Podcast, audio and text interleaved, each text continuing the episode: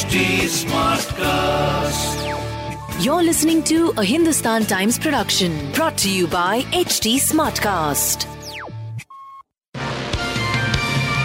Hello, these are the top news for the day.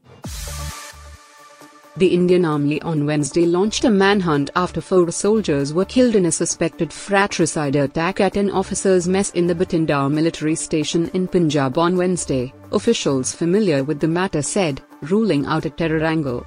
Quick reaction teams were activated after the shooting took place at 4:35 a.m. A weapon and some rounds went missing from an army unit 2 days ago, the officials said. The entire area has been cordoned off, and combing operations are on, the officials said. The Bathinda military station is the largest military base in Asia and home to the Army's HQ's 10 Corps.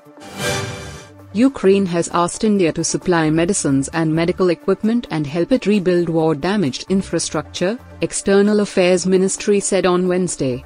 The request was conveyed by Emine Dzhaparova, the Deputy Minister of Foreign Affairs and Ukraine's most senior official to visit India since Russia's invasion began a year ago.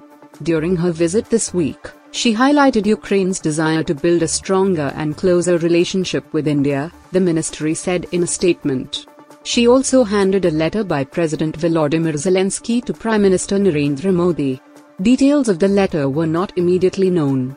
Modi and Zelensky have spoken over the phone in the past year, but India has refrained from condemning Russia's invasion and has abstained several times from voting on UN resolutions against Moscow.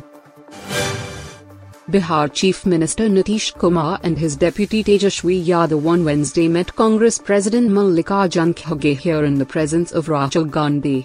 The meeting at Kharge's residence comes amid talks of opposition unity ahead of the 2024 general elections. Kumar arrived here on Tuesday is expected to meet a slew of opposition leaders during his stay in the national capital. Tejashwi Yadav was also in Delhi as he appeared before the ED on Tuesday for questioning in a money laundering case linked to the alleged land for jobs scam.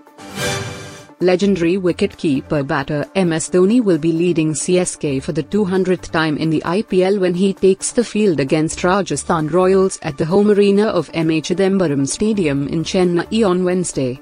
Dhoni is the most consistent skipper in IPL history.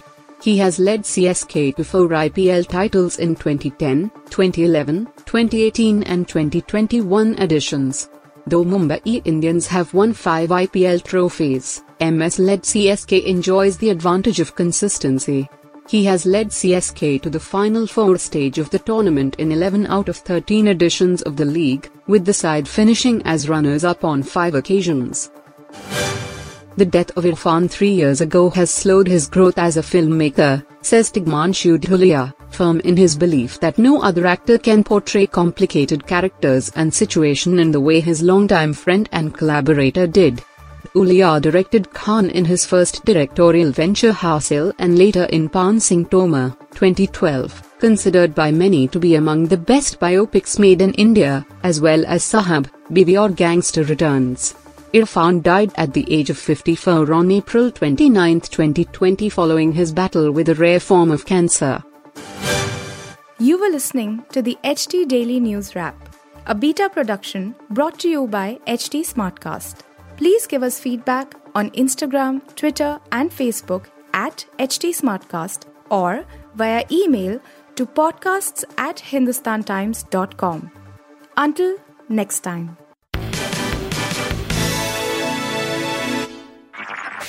This was a Hindustan Times production brought to you by HT Smartcast. HT Smartcast.